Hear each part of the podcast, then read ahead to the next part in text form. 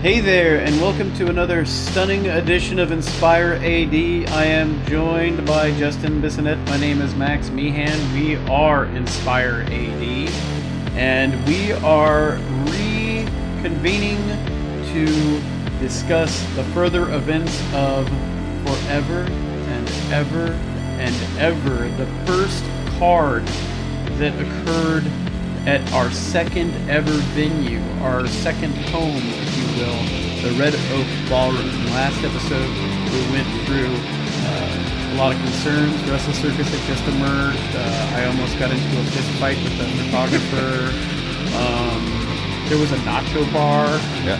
Man, it was, I mean, you know, it was eventful as shit, right? I, I got my popcorn. They were out of Mike and Ike. Uh, you know. Um, anyway, I think at this point, um, in the card, we hit intermission. Yeah. And boy, do they get fucking myrtleized at the bar. you have fucking Estelle, you have fucking Estelle Getty and her boyfriend out there, like working through arthritis to try and serve the glut of people, and they are just, dude, you can see that they're just getting their asses Yeah. handed to them, and I'm just being, and the line is ridiculous. People are like walking off, but also like they're serving like eight dollar Heinekens and shit, and I'm just like, man, this is not this. You guys are gonna alienate the folks here. Yeah. Um, they did have food options, which were also terrible. I believe, in spite of the fact that. Uh, in spite of the fact that they they had like these like you know these people who as they were like popping beers you could hear the fucking mummy dust grinding through their hearts like they still managed to like virtually sell out of everything Yeah. but afterward we got a lot of feedback about just how slow the service was and also just the prices the options. People were pissed and it was a bad foot to get off on but we we tried to make right on it by the next show. Still though it was a struggle but it was like one of the bad earmarks of this venue. Yeah. In spite of the fact that it was centrally located, uh, we're still in the heart of Austin. We're surrounded by a lot of great businesses, which give people options like, hey, you want to show up early, go over to Terra Toys or go to Dragon's Lair or go get some pizza. You can do that. That's what was beautiful about the spot. And also the parking lot. My God, there was a big bunch of parking. Remember Greg Simons, who showed up in his goddamn RV because he is that badass. He was living out of his truck, I believe. He was living out of an RV. Yeah, he was living out of Parked an his RV in the back. Yeah, man, fucking Greg Simons. Yeah, parked his RV in the back and and just kind of like you know stayed the night, camped out, and you know got up in the morning with his cup of coffee with his bathrobe open. You know, Merry Christmas, the shitter's full. Style. it was great. It was it was it was a great spot, great location. Yeah. The dude who initially was managing the space was great. He tried very hard to accommodate us. There were a lot of things that we liked about the building. It looked pretty good on camera, I think, in spite of the fact that It it, looked was, awesome Yeah, I you know, yeah. it's it, it is a brighter space than Yeah. what we were used to at Marchesa Hall and Theater. Anyway, we come back from intermission, and I get to talk about something that just frustrates the ever living fuck out of me. Um, so we've talked about Mike Dell in the past and how he is most comfortable doing a certain style of wrestling and working with very specific people, people he's comfortable with, people he knows he can deliver with, right? I think that Biss may have a different take on my opinion on Mike. I think he kind of likes to work in his in his groove, and I don't think he likes going out of his comfort zone. That's not to say that he cannot do great things when he's out of it, because that's what's so frustrating about this. He can do great fucking things when he's out of his com- when he, when he's pushed to be outside of the box. So, um, if there's anything you want to say about this match, um, I'm gonna let you take the lead. But then we're gonna talk about what what was supposed to happen here, because what was supposed to happen didn't fucking happen because I think there was just pushback, but also just Yeah. things were not No, executed like I I'm gonna let. I'm gonna let you ride on this one. I don't have a whole lot to comment. It was it was what this match is. It was a Houston Carson Dell match. Yeah, so it's Houston Carson versus Mike Dell. It is a classic Texas matchup. It is a good match. Yeah. Um, and it ends with a double countout. Now, initially, what I really wanted to have happen here was I wanted to have these two guys who are just so out of control, just beating the hell out of each other. It's like epic. It's like two gods at war. I wanted these guys to just be murdering each other, and they're you know they they the ref gets in the way. They toss them out out out of the out of the ring, and there was just supposed to be this moment where um, people intersect and come in, and they try to like go after them to keep them down. Yeah. This was the pitch. This was initially pitched as being the lumberjack match. I didn't want one match and then another one that wound Yeah. up being a lum- lumberjack. This got kind of dragged out. Yeah. This was initially supposed to be the match that had lumberjacks in it, and what was going to happen is the lumberjacks would eventually just you know the guys the guys would just be brawling out of the ring, and even though there were lumberjacks there, Mike and Mike and Carson would wind up potatoing the lumberjacks or just beating the crap out of them. And so what eventually happens is Mike and and Carson are ganged up on, thrown in the ring, beat up on. Everybody's like hitting their finishers on them, and they're left in the ring. And then all the lumberjacks kind of go away, right? Yeah. This is classic slasher film booking here. so what's supposed to happen is um, Mike and and and Carson come back as a unit and begin basically taking out every one of the lumberjacks uh, on the card. They would pop up. They were supposed to pop up at various intervals on every card and just crucify somebody, and they would just be this two man army. I think I even wanted to call them two man army or something like that. And I was convinced to kind of drag it out, and we would do the lumberjack payoff at the next card, but that doesn't go quite how I wanted it to either. Yeah. Um, but this match is good. I wish we could have just kind of cut to the chase and started doing the cool, fucked up, fun shit, but we didn't get to do that. Um, and this is, I think, where I start to really just feel the frustration. yeah. I think I'm thinking like, well, you know, Yeah. hopefully we get to the next the next part and it plays out like I want it to. Yeah. It, it seems like there's a series of that. We get we get something close to that, but we never get what the actual original plan was. Yeah, But let's get into something that fucking went exactly to plan. Uh, oh yeah, this I think on paper this is what we wanted. This the- is really what we wanted. and this is uh this is one of the better matches in our company's history. Like Yeah. this still to this day is mind blowing um to watch back. yeah, So this is the this is the the money match. This is the drawing match of the card as you look at it. This is where the names are at. Um so we knew that um we knew that we had to bring in at least a name, but we also knew there'd be interest in us coming back. So uh, Matt Cross is somebody that has some history in the city of Austin and some draw to it, and had been interested in our run and coming in, and we had had some near misses of booking him. so this was really a chance for us to reach out and and grab Matt Cross, and there was nobody that made more sense to put Matt Cross in the ring in than Sammy Guevara. But at the same time, um, our connection with Chikara, uh, Lince Dorado, had reached out to us while he was in Florida, really wanted to come in.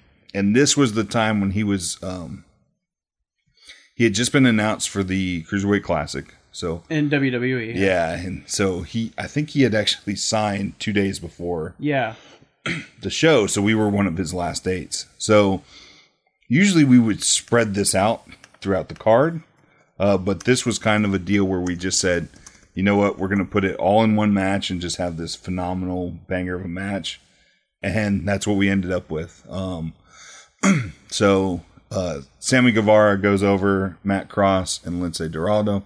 Uh, do you want to get into some more of Matt's history here in Austin? Matt's Matt at the time. Matt's uh, sister actually lived here, and I I had known her for quite some time through my uh, adventures at my club, and so when I found out that that she uh, that she she was like siblings with him, it kind of blew my mind. She was like, I you know she we had gotten to talking, and she's like, yeah, you know, what do you what else do you do? I'm like, oh, I, I run a wrestling company, and she's like, oh, my brother's a wrestler, and I'm thinking, oh, really? You know, because like you run it, you Yes. run you run you run into people who typically go, oh, I know a guy who wrestles, and Yeah. it's And- it's usually just some you know fat guy in his fucking garage or something, you know. or you know who he is, and you're like, I, don't, I don't know if I'd call that wrestling. honey, Yeah, but yeah, but um, no, and she's like, "Oh, he's Matt Cross," and I'm like, "Holy, Holy shit!" fuck. Yeah, um, and I think it was actually the impetus for us, like, kind of getting in touch with him too. Was a big Yeah. part of that was uh, really the idea that he could come down, hang out with his sister, and and get you know do a show, and Yeah. you know, and I I I really fell in love with Matt. I really fell in love with that guy. He is a fantastic, friendly guy. Yeah. Um, and he has a good head on his shoulders, and he's a lot of fun to hang out with. At the time, too, I I was like, he's he's not a he's not a drinker. He's straight No, edge, he is. and uh, and he's also got like a, a punk rock background. He's into hardcore punk, me being you know into hardcore punk, we kind of hit it off. Uh, I kind of abstained from drinking that weekend just because I respected him, and I just you know he I, I actually hosted him, I believe. Oh, that's right. That's right. Yeah, yeah. We also learned that we have a deep affinity toward films that feature skinheads getting the shit kicked out of them. like we, I think we watched The Green Room, and uh, yeah, we watched The Green Room and drank water in my house. That was that was the, that was the fucking party, ladies Yeah. and gentlemen. That's behind this. That's that's that's this That's the equivalent rock of star lifestyle, that's, baby. Yeah, that's our equivalent of the dirt, brother. um, but yeah, anyway, that this match was everything. I think this was um, we. I think I had a disagreement with you and TJ about this match. maybe, Definitely, maybe. um, because initially, Did I want to stretch it out? I think I think both of you thought that the pieces should be kind of split up, Yeah, and I thought, no, fuck it, overkill. Let's go crazy. yeah, I said that nothing is going to be more bonkers than this. Yeah. This is going to put eyes on this shit, and also it's going to get Sammy noticed more. And uh, I thought it was important. I think the initial desire was to just do something with Lindsay and Matt, and then there was an idea to just do Sammy and Matt. But to me, the sexiest thing you we could do was to put all three of them in the ring at the same time and just let them go bonkers yeah.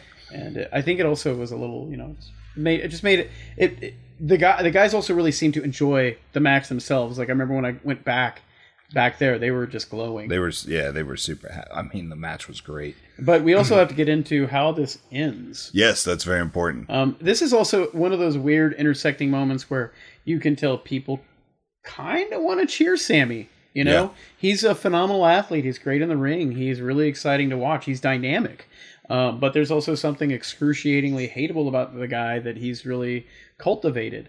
But in spite of that, when someone's really good, you want to like them. You want to cheer for them. And we were kind of teasing the sympathetic Sammy angle here, and you get to do some stuff. and uh, yeah, it's watching it back. Um, it's really it's a good little piece of business. But the the first part is that when they go to do the common indie wrestling handshake spot, um, and this is great. I love this.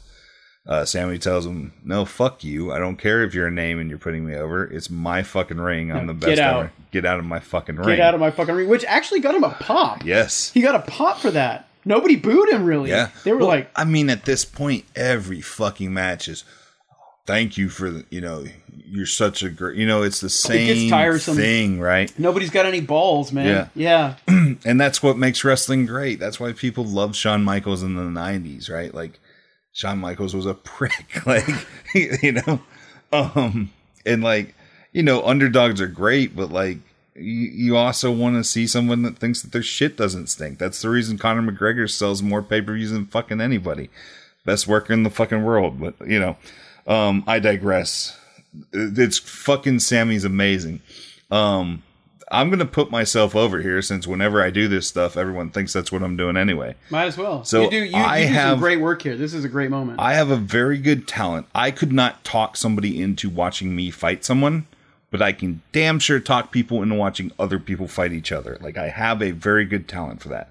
Now, if you hear, if if I were to hear my voice and I were to look at me as a person, I wouldn't think that. Like it, it doesn't. But I, it's something I've developed. It's the part of wrestling I love the most. So, I do a promo with Sammy here. And the last time me and Sammy are the ringers when he jumps me from behind. Um and there's um I don't I don't know what the fuck I listened to, but there's certain matches in Japan that um big time matches where you know people will point out that the the opponent locks eyes with their their opponent all the way during the entrance and it just adds an intensity to things. So I kind of wanted to play with that with this. so my whole promo as I walk out and as I leave, I never lose eye contact with Sammy because the last time I took my eyes off him, he he jumped. me. jumps you. Yeah. So I want to make sure that simple psychology is in everything, even down to just this little promo that's going to set up a match next next show. I also like you build to a crescendo in a promo. Um, and for this one, before Sammy had grabbed the mic in my hand and cut the promo. So in this one, I grab the mic and I hold the mic still in Sammy's hand to cut the promo, looking him dead in the eye It's a great, great touch. and it you know, I do my little, you know, hokey, hey Austin, how you doing? But I never take my eyes off of Sammy. It's intense. Yeah. So it's this. There's like this jovial, hey Austin, how you guys doing? You like the new building? But I'm staring him dead in the eye, and I ask him, so you think you're the best ever? And Sammy, Sammy's awesome here. You goddamn right, I'm the best ever, right? Or you know, Yeah. and uh, oh yeah, you're better than everybody. I'm better than fucking everybody. Are you better than Raymond Rowe? And it gets the gas pop, right? Where they Yeah. go, oh fuck yeah. and that's it. That's all there is to it. Um, and now we have this match. People will walk out of the building and go, holy fuck, I have to be back next month to see Sammy versus Raymond. And it's um It's a sexy as hell match at that point in time in our company. That, Yeah, I- that feels like a dream match. I hate when you have an authority figure and they're like, okay, I'm going to fucking, to get to you, you're going to wrestle five guys at one time, right? No one wants to watch that shit. But it, you're going to fight the baddest. I'm going to put you in a situation where you have to fight the baddest guy on the fucking roster. You want to see that. It's not a chore to get through that, right? so that even if Sammy's getting his comeuppance because of the way that he's acted, it's through a match that's actually good. It's not through a match that's fucking a chore to watch, right? And it's two of the biggest not. names we have. It's not incidental. Yeah. Yeah. So it's not that okay. I'm gonna stack the odds in your favor. It's still gonna be one on one, but you're gonna face the hardest one I can find, and the guy that's gonna fucking be an animal. So, and here we go. We've again, this is where we're at our best because we had multiple dates set up with this building, so we were able to to promote to the next show. We've already set up that JoJo and and Cherry are gonna wrestle, right? We've already set up now that there's going to be a Raymond Rowe versus uh, Sammy Guevara match. So as you leave, you're not you're not left going, well, why do I come back? No, you're like, fuck, I want to go see that and I want to go see that, and um, that's where I really fucking love wrestling. That's my favorite part. No, we we have. I think for the run that we had at Red Oak, which is actually only four shows, unbelievably, the work that we did on these shows creatively is really top tier, man. I'm really proud of it. There were some things that were going on with our roster that um that were difficult and things we couldn't anticipate, of course, but. I think the good shit is really good. Like Yeah. it's it's the epitome of, of good professional wrestling. Yeah, we you know we roll with the punches where we need to, but yeah, Anyway, let's get into this gimmick a little bit because at at this point, people probably know the, these names now, right? yeah, yeah. But at the time, they're two students. They've been around. They've been helping set up and all that stuff. But we have Alley Cat and Laney Luck, and I mean, Blanchard was Blanchard was set to be something pretty big. Yeah, I mean, and the, the girls for the let's I'll just say it. Uh, spoiler alert: it's only going to last about two shows, but for the two shows, I felt like they were at least heading in the direction creatively that you had in mind. yeah. I, um, they had presence. They could do mic work, and they they were showing ability at that point in time. And I loved the idea of the blonde Taraj, uh, very much in, in in the vein of like a female Hollywood blondes kind of Yeah. gimmick. Uh, yeah, we had a lot of stuff planned for this, but I believe Laney Luck Yeah, wound up moving out of, Yeah, we'll get- of state. we'll get deep into that Well, next yeah, podcast. yeah, but um, we had some ideas going forward that were supposed to kind of in, weave in Delilah and Angelus and, and really do some fun stuff. And uh, I felt like at this point, every time I tried to do anything with the women's division, I was kind of hit in the face with something that someone wasn't available or someone moved out of state or you know we're trying to keep we're trying to keep like fly-ins too uh, fairly restricted yeah, there were times where we flew in people that we absolutely should not have flown in. Um, but that was at a different point in time when we had Stroud kind of bending us over a barrel, you know. yeah. Um, but it, you know, we'll, as as Biss said, we'll get into that another another day. But yeah, here we have Blanchard uh, defeating Delilah Doom and Jessica James. If you have, Uh, you have anything to say about this match? I know, I know, Jessica too. Yeah. Jessica too was actually starting to get. I felt maybe a little frustrated with me. Um, Yeah. I, I was actually trying to move her in a direction where she was the XXT champion at this point in time. Still, it was becoming difficult to find just or continuing to fly in names. Yeah. Also, it wasn't really building talent locally. It wasn't building building anybody up from the female talent pool that we had. And so I kind of wanted to shift gears and do some stuff that was different creatively that helped the girls locally start to become noteworthy so that we could build up our division because at this point we still had no division. It was just Jessica beating this name and this name and this name, which did good to reestablish the title and it did good to help Jessica be more prominent. But it, we're at the end of that, right? Yeah. So let let's peel back the onion a little bit here. So at this point, Jessica's basically all that's left from the past generation. Rachel's retired. Barbie Hayden has moved to Florida, I think, at this point, or so, some yeah. weird fucking thing. Um, Athena is now signed and away. Um, there's a lot of other cursory women that have just r- stopped wrestling at this point, and you have these these women that will become the the face of kind of what's going on locally now are just starting to train or haven't even started to train at this point, right? yeah. So there's a weird void in women's wrestlers. So um, one person who is out there at Booker T's at this point is Ivory Robin. Um, so this is the match um, where well, we're going to dig into a bunch of stuff here. I'm, I'm going to go on a little journey here, guys. Um, Ivory Robin is at this show, and she's actually at the finish of this match. She pulls Jessica out, attacks Jessica, um, and then that leads the two on one on Delilah, so that we can get a win for Blanchard and set up some stuff with Delilah. And it, of course, it sets up stuff with Yeah. Ivory and Jessica. Now, now the finish here is that we are supposed to drag Jessica to the back so that she's not there for the finish after Ivory's attacked her. Now the cue for this gets missed by me because I am pulled aside by another female wrestler asking me to be on the card, which I'll say it is Chrissy James.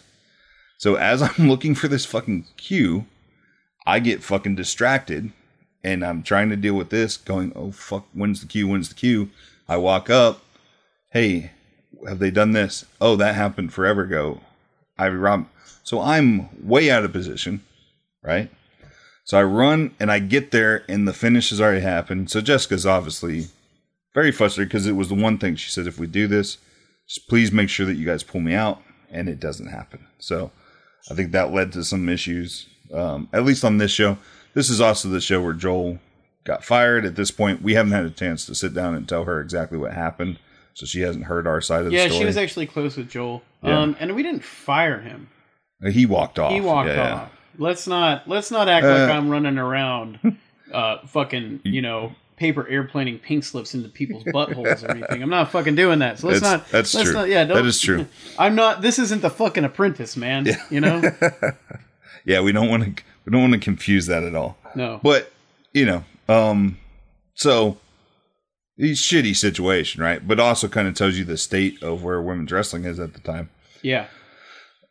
So this is going to set up Ivory Robin for a future future title shot, right? Um, which you know, the promos for that didn't go how like we kind of wanted them to go. So like it, you know, it was just it was just a mess. Um, but yeah, at the end of this, we get a victory over Doom by Blanchirage. I think Laney's the one that picks up the victory. Laney's further along in the in ring stuff. Um, Allie tries very hard. She's clearly working very hard at it. So there's hope that with that hard work, she's going to come along and catch up. But that's where we're at with Blanchirage and, and Doom and, We're just and the women. we're trying we're trying to invest in the women in a Yeah. different way. Yeah. And push them in a different way here. And yeah, there's a little hiccup, but you know what? Fucking mistakes happen. Yeah. You know. And and that's that's really we've reestablished the title. Now it's time to start reestablishing some challengers. Yeah, and that's basically what we're doing. here. And local challengers because you want you don't want to have to, you know, And we can at this point. yeah, We we we cannot. financially. Yeah. Um Okay, so the next the ne- the main event of this uh is a really special match because it really is the start of getting over something that I was really excited to to tackle. Um the one thing that makes Inspire Pro really unique is that our titles can basically be ranked, and the ranking of the titles can be ter- can be determined by matches. Okay, um, and this this match was set up at the previous card where basically Davey and Tim are crowing that they've headlined more matches than than the champions. The, champion, actual yeah. like Keith Lee is the pure prestige champion. Uh, Ricky Starks is the Inspire Pro champion. Controversy are the Twin Dragon Connection champions, and they are very much of the mentality as characters that they are the top tier champions. They are the main champions. And I always thought it would be interesting if there was a storyline where, say, imagine the Ultimate Warrior went up against Hulk Hogan, and Warrior is the IC championship, uh, the IC champion. Hogan is the heavyweight champion. And what if Warrior had won that match, but it didn't really mean that he took a belt away from anybody, but rather it meant that he redefined the value of the title that he held. I really wanted to do something in our company where we changed how people looked at belts, and I wanted to make it so that we could actually determine the value of the title with ranking matches. And this match, and in, in, a, in a bigger way, determined something that we probably didn't even really like like uh, address, but like controversy pretty much become the primary top champions and Inspire Pro by winning winning this match in a sense. Yeah. Um, they are basically having this match for for dominance over over over the other champions. Uh, and I think it's an interesting concept. It's a good story. This match is really phenomenal. Uh, Keith and Ricky have uh, chemistry, but I think that there's also there's some friction here behind the scenes. Um, Yeah, um Yeah, there's definitely we're we're leaning we're building into something yes, definitely. and there there's becoming the reality of what we're building to is becoming more and more apparent, I think, to it's Ricky it's, Starks? It's not only it's not only apparent, but um, I I mean to say that there is le- legitimately some friction between Keith and Ricky and Keith and a lot of other people. yeah. I I don't know. I don't want to necessarily just call it jealousy, but you know, Keith is on. He, Keith is a big blip on a lot of people's radars at this point. Yes. and people are starting to really use him. Uh, he's been doing the Beyond stuff at this point, I believe. Uh this is Ring of Honor. He's still with Ring of Honor at this point. Keith. Yeah. Okay. And he's he's about to he's about to jump ship to Yeah. beyond at yeah. this point. yeah. okay. So, but we're in the we're in the same Yep. kind of general area. Yeah, but that that's the era of this time. But Keith, Keith is getting buzz.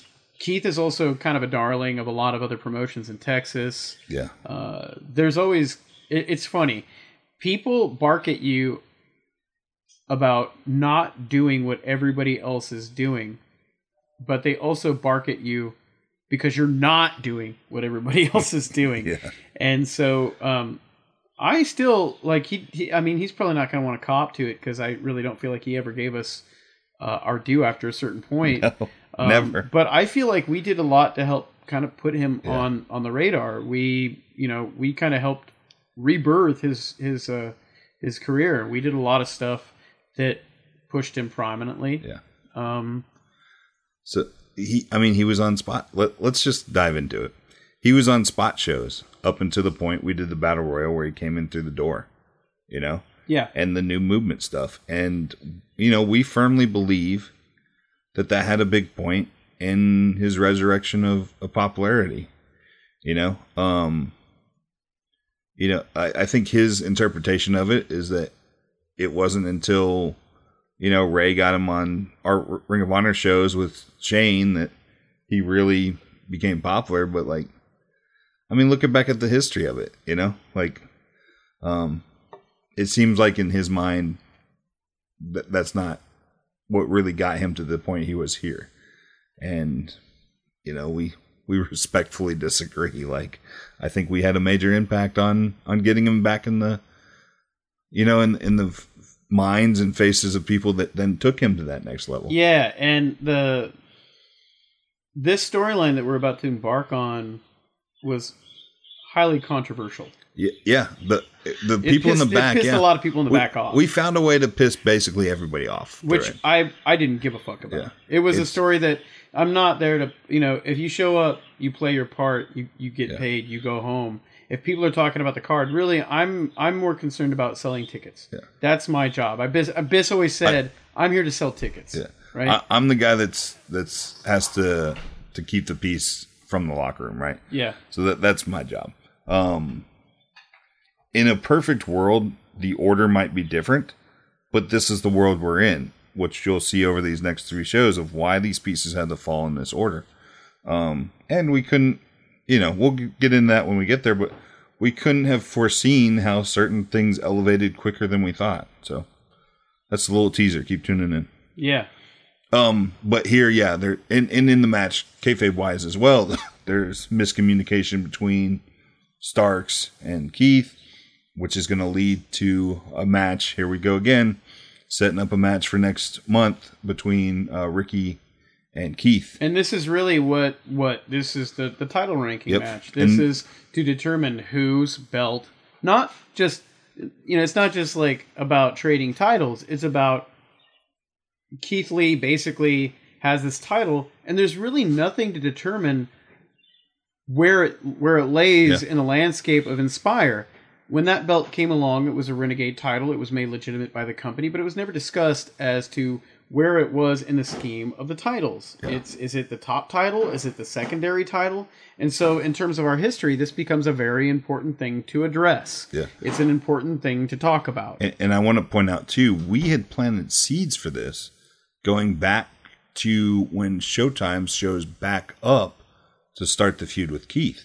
That promo was originally about Keith going like, "Hey, look, I have this title and no one can really tell me if it's the top title or not." yeah. And that gets kind of interrupted by Showtime, but that breadcrumb is there from that point and we're talking about a year ago, maybe more at this point. But well, no, definitely more. I mean, that's a breadcrumb there. But Yeah. going back to even before we had our first show, this was a, a concept that I came up with way before we even you know had had our first show. Yeah. it was a story that I wanted to tell.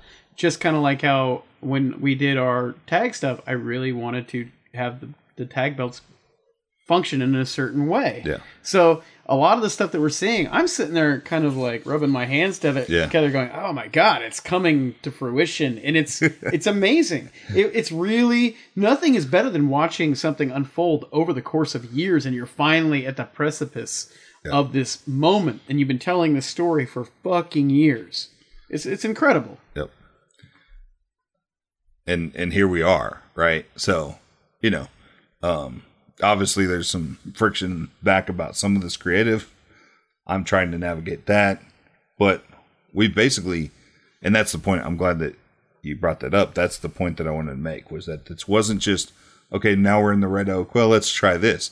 This was ideas that you had from the very beginning that we were now being able to finally maneuver into being able to pull off. from the very inception of Inspire Pro, this was a story that I helped start this company because I wanted to tell this specific story.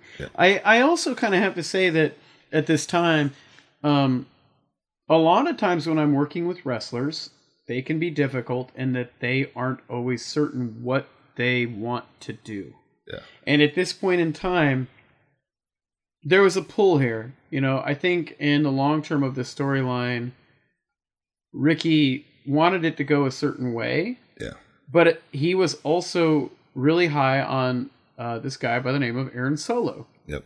And Ricky was starting to venture out and do tag stuff with, with, with Solo.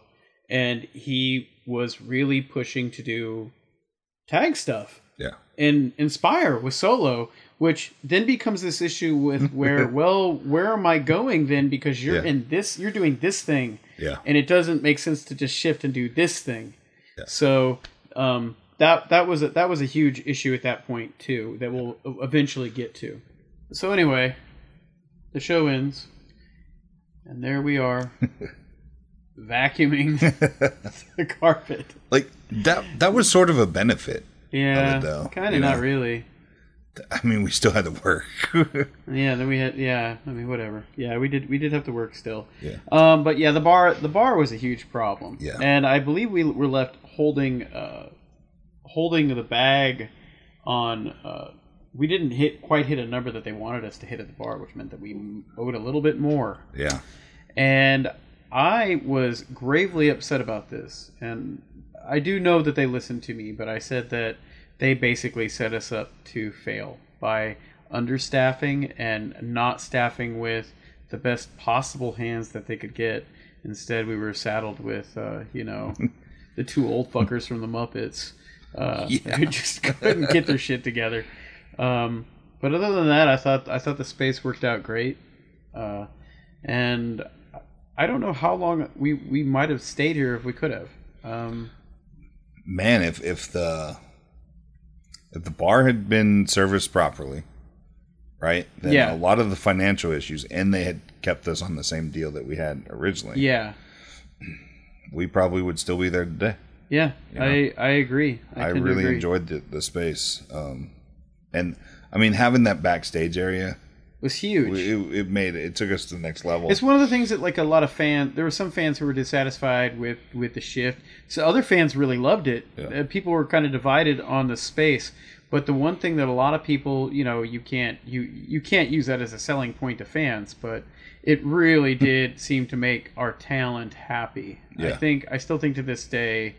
Um, the Ma- the Marchesa or Austin Film Society said it was the least comfortable, but that was still the best home that that we've ever had. Uh, just in terms of just the way it looks and the way it feels. Some spaces you can make magic in fairly fairly easily. Um, I don't know if the shows at Red Oak Ballroom had that feel of magic Yeah. that we accomplished at Marchesa and later AFS Cinema. yeah, there wasn't that same feeling in the air. Yeah. I mean, the show, this show in particular, is tightly run and phenomenal and great. You know, the technical side of the wrestling is amazing. But the building doesn't have an atmosphere to Yeah. it. It doesn't. It lacks a certain uh, mystical quality Yeah. that some some spaces, man, just they feel right. Yeah. They feel haunted. They've got a vibe to them. But this is this feels there's something a little cookie cutter about it, and uh, I haven't really felt compelled to look back on a lot of these shows. I don't like the way that the building looks. I don't like the lighting. I hated that we didn't have a way to really control the lighting. That was It, it was very bright, and Yeah. maybe yeah, maybe that's part of it. You see everything. Yeah, absolutely. Um, it's not just the ring.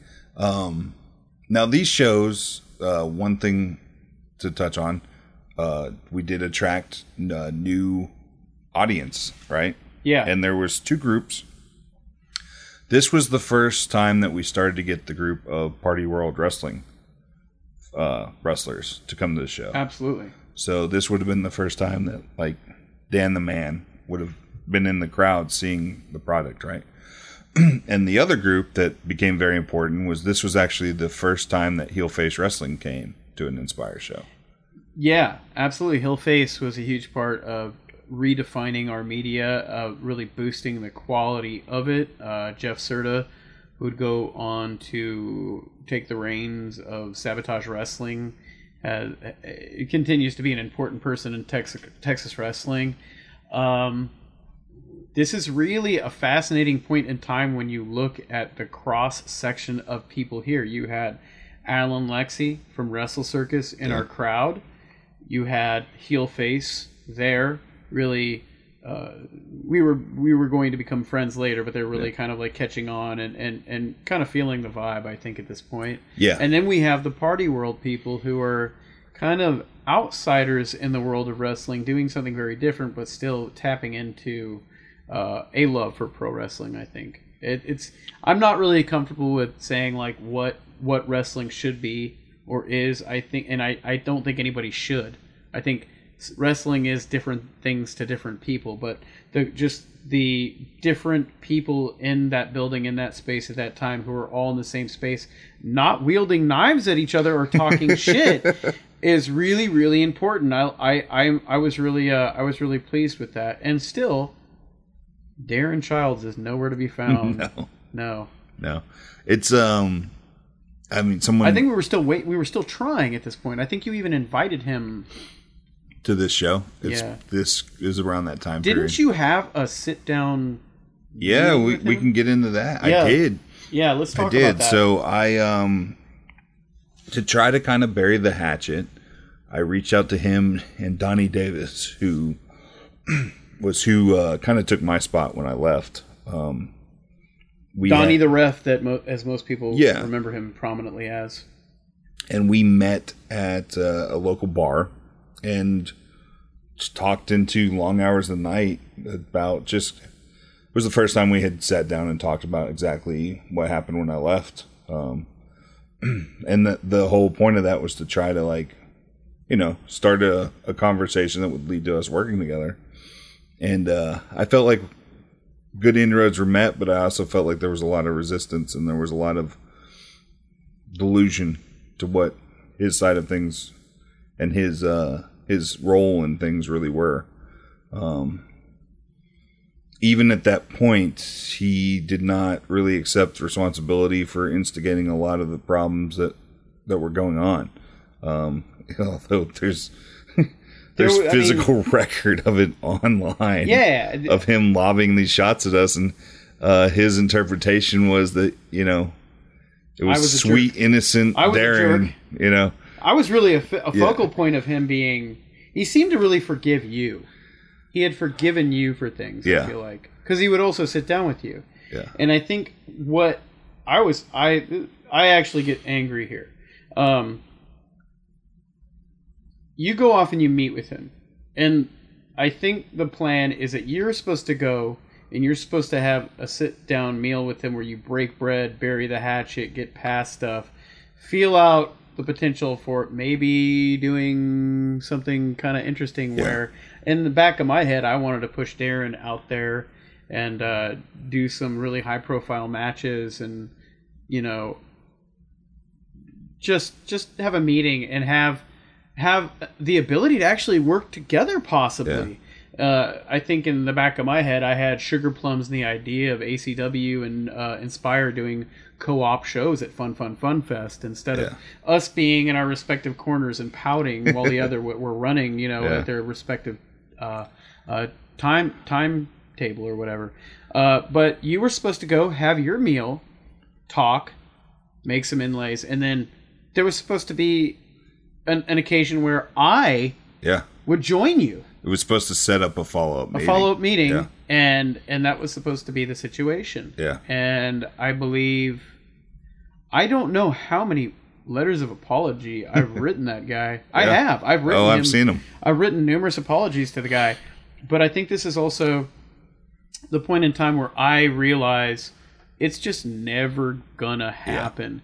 Uh, I and I and I think he even marked his terms to us.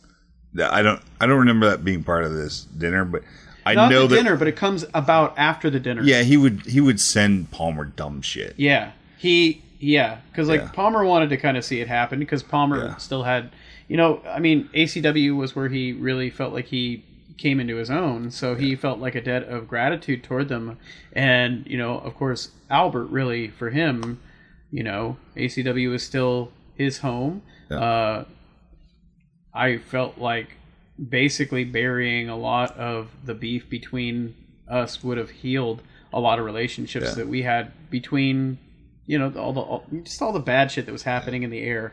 But uh, uh, this is where i knew though that shit wasn't ever going to happen. Like he basically wrote me back and said he had no interest in meeting me even though that was something you had discussed. Yes. he said he had no interest in meeting me and he had no interest in really doing business and i think he in an email he quoted me. He said i want 600 bucks and complete creative control. Yeah. And at that point i was like i wanted to be like i don't think i even responded but i like in my head i'm just like man who the fuck do you think you are Yeah. like But, and that's that was the whole point of of quoting you that yeah because he, But still, it's like, you know, first of all, it's not doable financially. Yeah. It's not worth it. And second of all, like, I felt like it, he just really thought I was the devil. Yeah. Like he thought I was going to bring him there to basically bury him or something, but that was really not the case. It it doesn't it doesn't make sense to have two separate properties where when you kind of like come together and, and do some like crises on infinity earth type shit man Yeah. you could make money doing that and people would get excited No. and you'd bring new eyes to your product He's literally walking in the other direction, and I mean, yeah. Um, I will state, and it's funny because I mean I was there, so Palmer was on a show and basically forgotten. Rufus was the one that in a creative meeting went, "Hey, why don't we bring that Palmer guy back? He was really good." So, like, you know what I mean? Like, yeah and then uh, ACH, and I can't do this because it's like, fu- I mean, it's like fighting over your fucking kids, right? But like, do you guys have any idea how many times I was in the room sticking up for ACH in the anarchy room when he was the annoying little kid that talked too much? And how many times I had to, to go, no, he's really talented? How many times I had to go to bat to get him the first shot that he didn't show up to, and then the second shot? And how many, you know, how many times it was, well, Albert's immature, you need to keep him away from the group. And I went and hung out with Albert and Jeff so that, you know, the adults wouldn't be bothered by him. Like, and then, you know, Hey, to, man. to then go, hey man he was "Oh, just trying to swing man you know Yeah, that's basically what was going on. anyway um yeah that was that that that was that Yeah. was really depressing so so yeah that's that's around this time period too but but the scene is is healing and it's it's coming together and we're we're learning to run wrestling without fucking shitting on everybody because you don't have to. Like Yeah. and really it's like I, I didn't want to fight. I just wanted to and i think you can see that too. Like i don't know how many times i have to apologize to someone for things that i wasn't even entirely responsible for. Yeah. you know? Um but anyway uh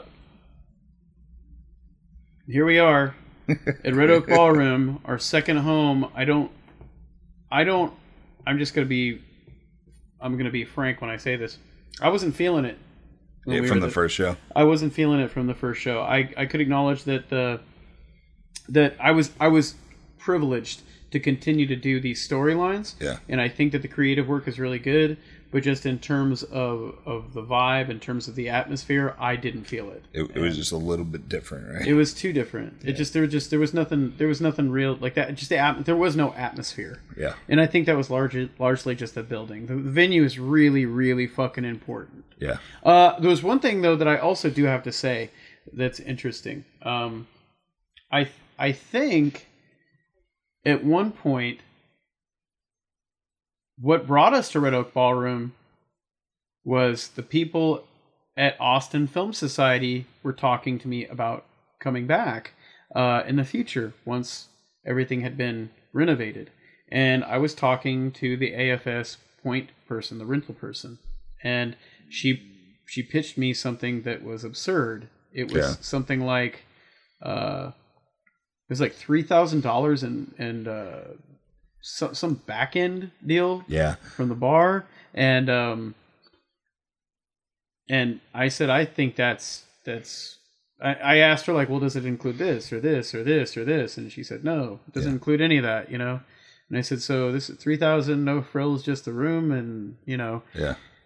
And um the person in question that I was dealing with was I will just go ahead and say it really extremely shitty to me. Uh there was just that the the the weird blue hair uh, snobbery of Austin Film Society really came out, and I knew that they really kind of looked down on what we were doing, but just the entire attitude we had that I, that I encountered was.